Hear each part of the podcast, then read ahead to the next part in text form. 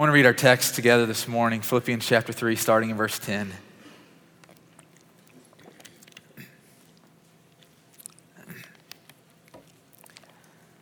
I want to know Christ. Yes. To know the power of his resurrection and participation in his sufferings. I want to become like him in his death and so somehow attaining to the resurrection from the dead. Not that I've already obtained all this or I've already arrived at my goal, but I press on to take hold of that for which Christ Jesus took hold of me. Brothers and sisters, I do not consider myself yet to have taken hold of it. But one thing I do, forgetting what is behind and straining toward what is ahead, I press on toward the goal to win the prize for which God has called me heavenward in Christ Jesus. Listen to these words one more time from Philippians chapter 3. It says, I want to know Christ, yes, to know the power of his resurrection and participation in his sufferings. I want to become like him in his death, and so somehow attaining to the resurrection from the dead. Not that I've already obtained all this or have already arrived at my goal, but I press on to take hold of that for which Christ Jesus took hold of me. Brothers and sisters, I do not consider myself yet to have taken hold of it, but this one thing I do, I forget what is behind and I strain toward what is ahead. I press on toward the goal to win the prize for which God has called me heavenward in Christ Jesus. This is the word of God, Philippians chapter 3. What kind of a person says this? Have we ever, on our best day, like, Dan, you've ever on your best day got down on your knees? Tristan, have you ever on your best day pulled out your journal? Danielle, have you ever on your best day sat around the room with a house church and, and said stuff like this? I, I just want to suffer like Christ. You know, you think about the way that Christ suffered, and so often we think about the physical, but I want you to think about just the experience of Jesus on his, his 33 years that he had on earth. You can go back and you can read this in the Gospels, but suffering looked like this for Christ. He was misunderstood by his family and his friends because of his faith. That the suffering of Christ looked like this that he was rejected and hurt by the people that he loved the most. Rob, have you ever on your best day go, man, there's nothing that I want more than to, to be misunderstood by my family and friends like Christ?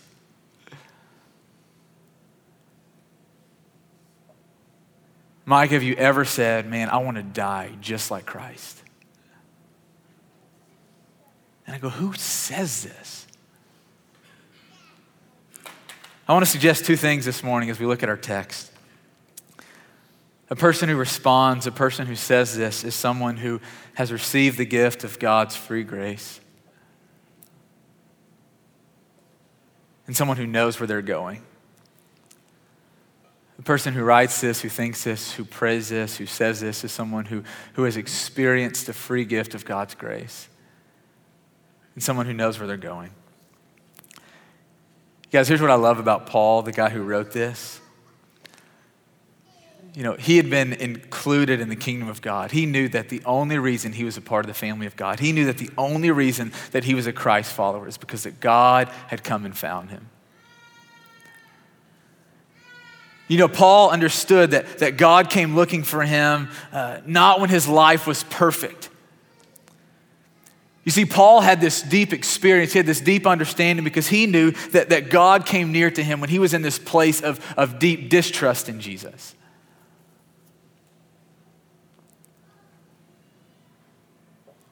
And was in this place where he didn't believe in Christ. And some of us come in this place, and this is exactly where we find ourselves this morning. You're, sitting in these brown, uncomfortable chairs, and you go, Man, I don't believe in Jesus. I don't trust in Jesus. He's just one among many. He's just another being. And yet there was something about Paul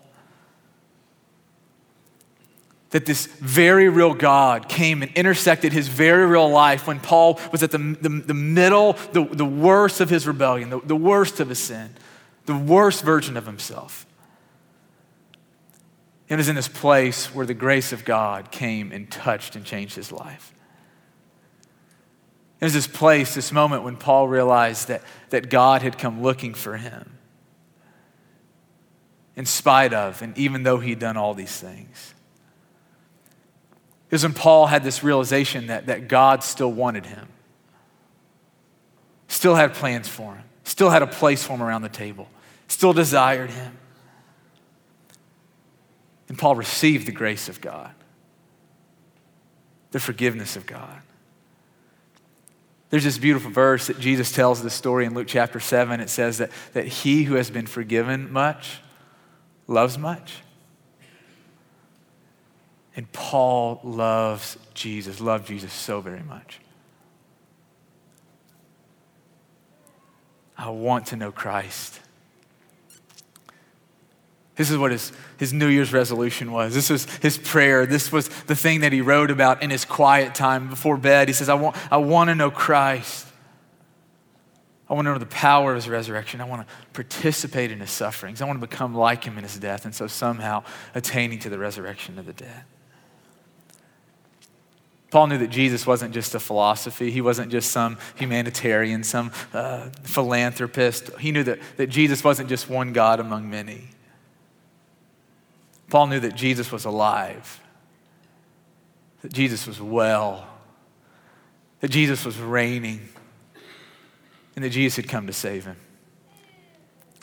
Yesterday, we had this kind of funny moment. Jones is sitting out here with Court, and, and we were playing in Finley's room yesterday. He was um, playing on her bed, and she has this little bed, and there's a gap between the, the bed and the wall. And, and Jones was playing on the bed, and he just fell, like his little bottom fell, like right in that little gap. And so, uh, you know, he kind of looked like a little taco. His hand, his arms, and his legs were squished together. And he just looked at us, and he was like going, ma, ma, ma, ma, like, you know, just going, hey. And, and I just looked at him, and, you know, just kind of laughed. And I, I thought, man, that kid will, will never be able to get out on his own. Like, Like he had gotten himself into a situation that he was incapable of doing anything else to, to, get himself out of. Seriously, like he was so wedged in there and he knew that, that he couldn't go down further. He couldn't get out. There was nothing that he could do on his own. His own strength, his own power, his own works, his own creativity. His little mind didn't even know where to begin.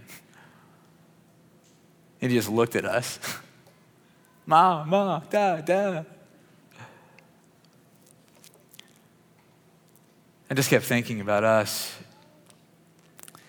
We come here this morning and we all have different experiences and we, we're all in different phases of life.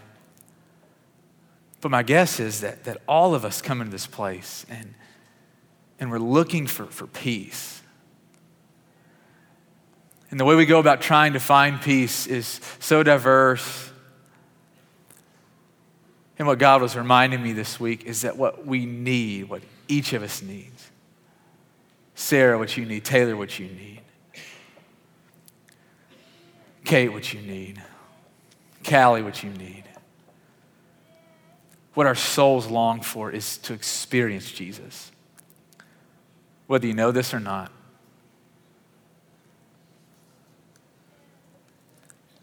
Our souls are, are longing to, to not just be at peace, but to be at peace with, with God. Our souls are longing for His forgiveness, His grace to, to come into our lives and to do for us what we're not able to do for ourselves. Paul received the, the free gift of God's grace. He's wedged between this little mattress and the wall. In his sin, he knew that there was nothing he could do to to get himself out of it. And he understood that Christ was real, that Christ had come near to impart forgiveness, to impart grace. And, and Paul's first step with God is that he received this grace. The second thing I want us to think about this morning, this text, is that, is that Paul knew where he was going. Paul knew where he was going. You know, there are very few storylines that grip me so tightly uh, that engage me so deeply that I have to know how the story ends. There are countless shows and books and articles that I've started. And it's not that they're not interesting. It's not that I'm not engaged. Yet for whatever reason, I just I never finish them. I, I never uh, read the book to see how it ends. You know, uh, I never see the, the, the TV series through. And so this is How I Met Your Mother with Court and I. Any fans in here of How I Met Your Mother? Couple. You know, Court and I just uh, binged watched How I Met Your Mother, and, and we just watched it and watched and watched. We were so hooked. We were just trying to figure out, you know, every time a new person come on, we're like, is that the mom? Is that the person? And, and we just were so locked in. Like we'd come home from work and school, we just sit on the couch and watch this, and we were talking about it. And, and here's what's crazy. You know, the show went off a year ago, two years ago, and we still have no idea how the show ends. about five seasons behind. Don't tell me. I'll be so mad at you if you come up and tell me how the show ends. I'm serious. You will not be welcome back at our church if you do that. but I was just thinking about my tendency to, to be so engaged, to start things, and to be in the middle of things, and to be so excited and to have no idea how it ends. To lose passion, to lose direction, to lose care. Let's think about our, our, our real lives with God for a minute. How many of us have no idea, or how many of us never think about how this life that we're living right now ends? A little serious, a little heavy. How often we, we, we forget to think about what's at the end of this life. You know, my confession is I just get so often caught up in the flow of life working my job, dealing with my own stuff, my own struggles, my own heartache, being weighed down by the brokenness in our church, in my family, in our city.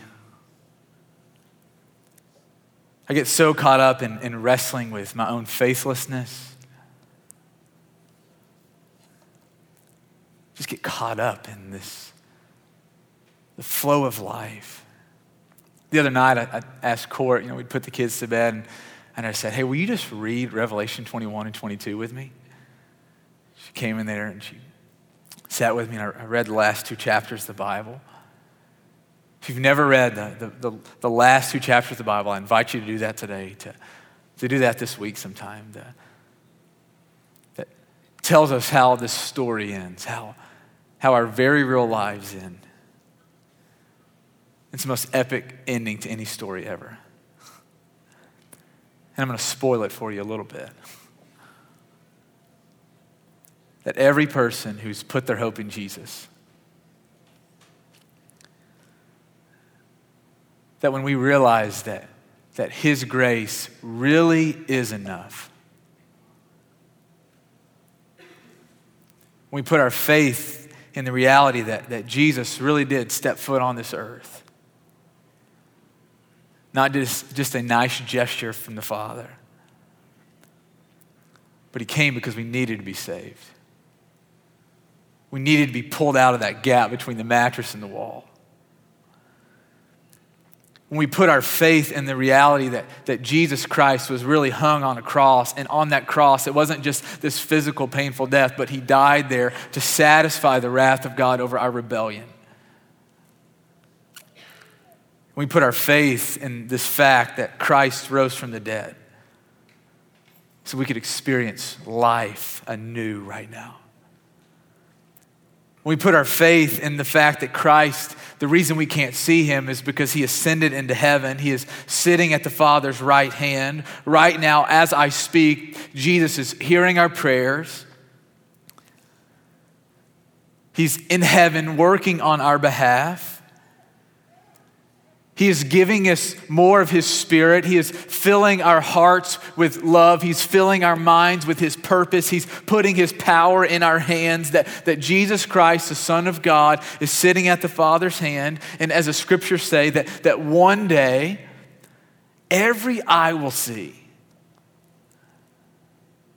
Isaiah 45, verse 23 says that one day every single knee will bow and every single tongue will confess, whether you believe right now in Jesus or not, that there will be a day where we stand in front of a very real Jesus. And we'll have this moment go, He really is, Lord. And the way this story ends is that any person who puts their faith in this Jesus, that He is alive that He saves us. We know how the story ends. That we will see Him one day and we will be with Him forever. Let's keep going in this text. Verse 12, he says, Paul writes, Not that I've already obtained all this. I haven't arrived yet at my goal. And so I love this. He, he, he looks at us and he says, All right, time out. He says, I don't love Christ perfectly. I'm, I'm not where I want to be. Where I desire to be is not where I actually am right now. And I'll just say this real quick. You know, it's so easy for us to read stuff like this. You know, I want to know Christ. I want to become like him in his death. I want to die. It's so easy for us to read stuff like this in the Bible. And because you and I are nowhere near that, you know, some of you come in here this place this morning, you go, man, uh, I, I just want to quit messing around with my girlfriend. And I just want to read the Bible. And I just want to start being nice to people. I'm not trying to, to die and to suffer like Christ. And so often we, we read the Bible, and because it's so far from, from where we are, we're so discouraged. And so we do nothing. My friend Douglas, he shared this with me on Thursday. He said, So often we, we compare our insides to other people's outsides. that we know us, we know our struggles, we know our sin, and you know from the from the outset, it looks like you know Whitney, you've got your life together, you've got all the answers, you're walking in the power of the Spirit, and and so often we compare our insides to other people's outsides, and we read this and we go, man, this is not where I am.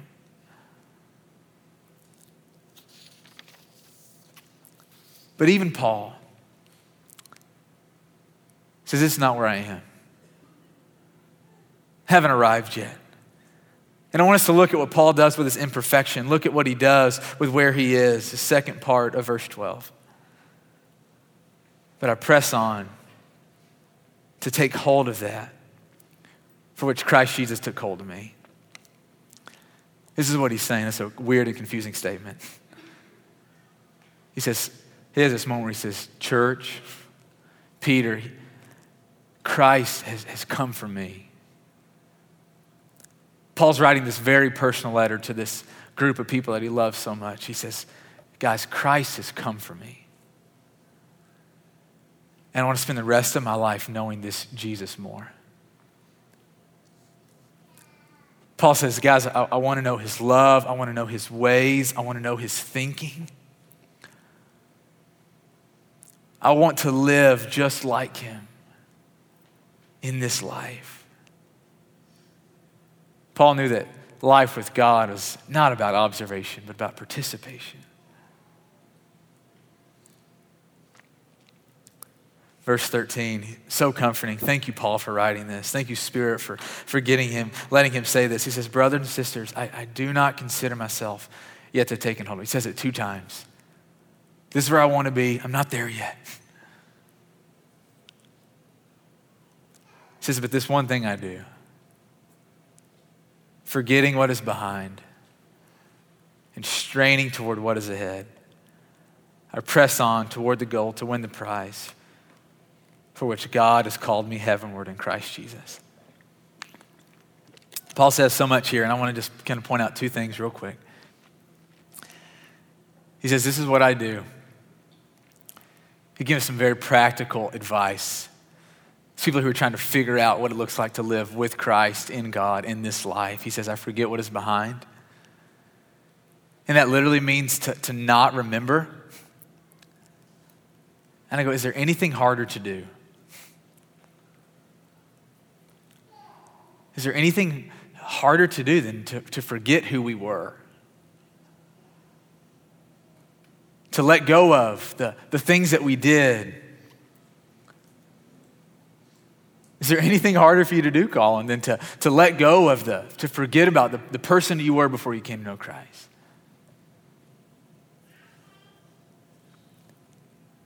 Paul says part of what it means to, to be in this life with Christ is that you, you let go.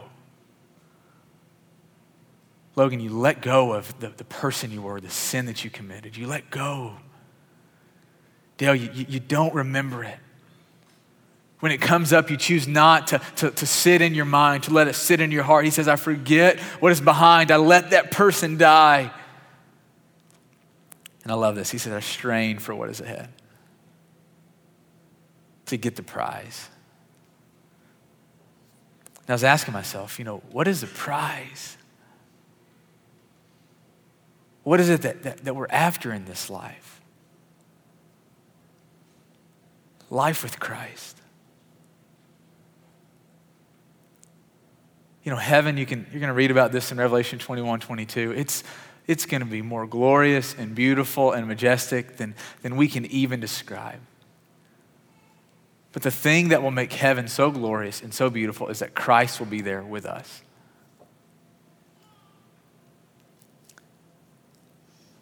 Christ, who has called us, who is calling us each by name. Christ who is pursuing us and who will continue to pursue us.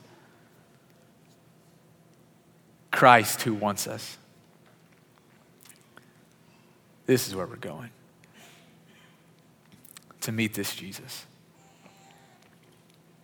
I was at this um, conference several years ago down in Atlanta, this kind of big Christian conference, and uh, they partner with this organization, Compassion International. Any of you guys are familiar with Compassion International? It's this uh, really neat company, what they do is they, they identify kind of orphans all over the world or children that are living in extreme poverty, and they kind of make it available for, for you to sponsor them. And so for 30 or 40 bucks a month, you can um, give, the, give a kid education, you can give them food, you can give them a shelter, um, you give them clothes, you just you give them life, and it's just this amazing deal. And uh, you know you can write back and forth and see their handwriting. They send you pictures, and you can just kind of see them grow up. It's just this amazing organization. And and so they were kind of. Um, talking about Compassion International, trying to get people to sponsor kids. And, and so they brought out this woman who is a beneficiary of Compassion International. She's from a, a different country, and um, her whole life, you know, she grew up in extreme poverty, an orphan, and, and this random family, you know, United States just supported her. And, and here she was, this, this grown, out of college woman, just this amazing story. And, and this guy's interviewing her and he's kind of trying to, to help other, other people see that, you know, what your money does, it, it, it does this and it really does help people. And, and the MC just kind of turns it on its head. You know, she thought she was just kind of giving a plug. And, and he said, Hey, have, have you ever met the family who sponsored you? You ever met the benefactors?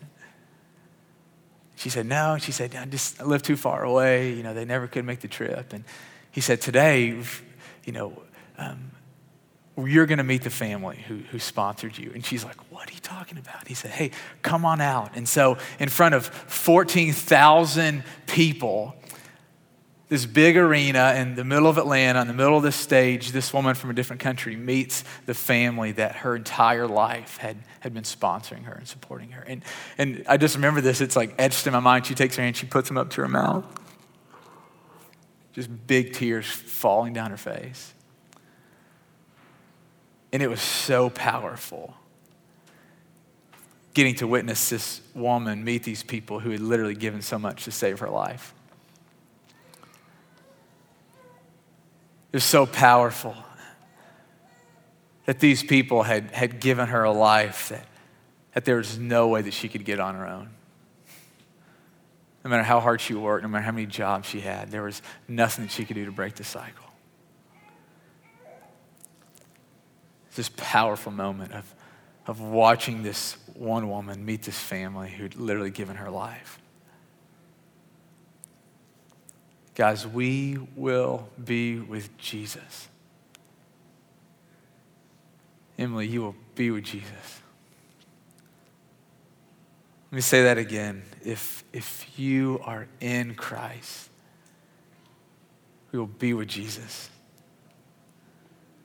You will meet the one who has literally moved heaven and earth to get to you. This is where we're going.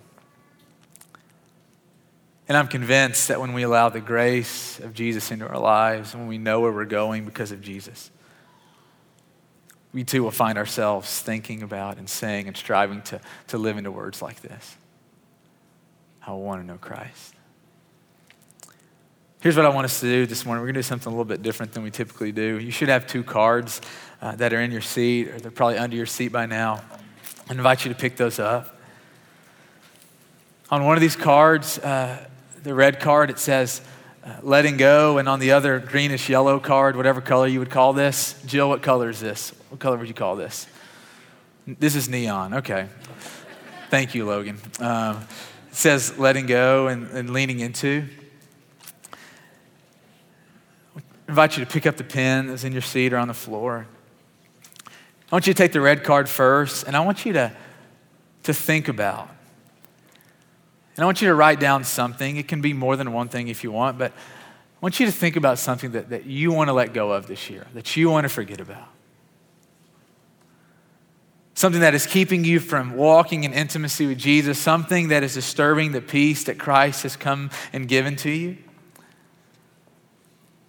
It can be a belief, it can be a behavior. I'll just kind of share a little bit uh, as I was thinking about, like, I think I need to lead the way in this. I just need to share a few things that, that I need to let go of this year to kind of get your wheel spinning. And so, one of the things that, that I want to let go of, that I'm going to write down on my card, is that, is that I want to let go of my tendency to worship money.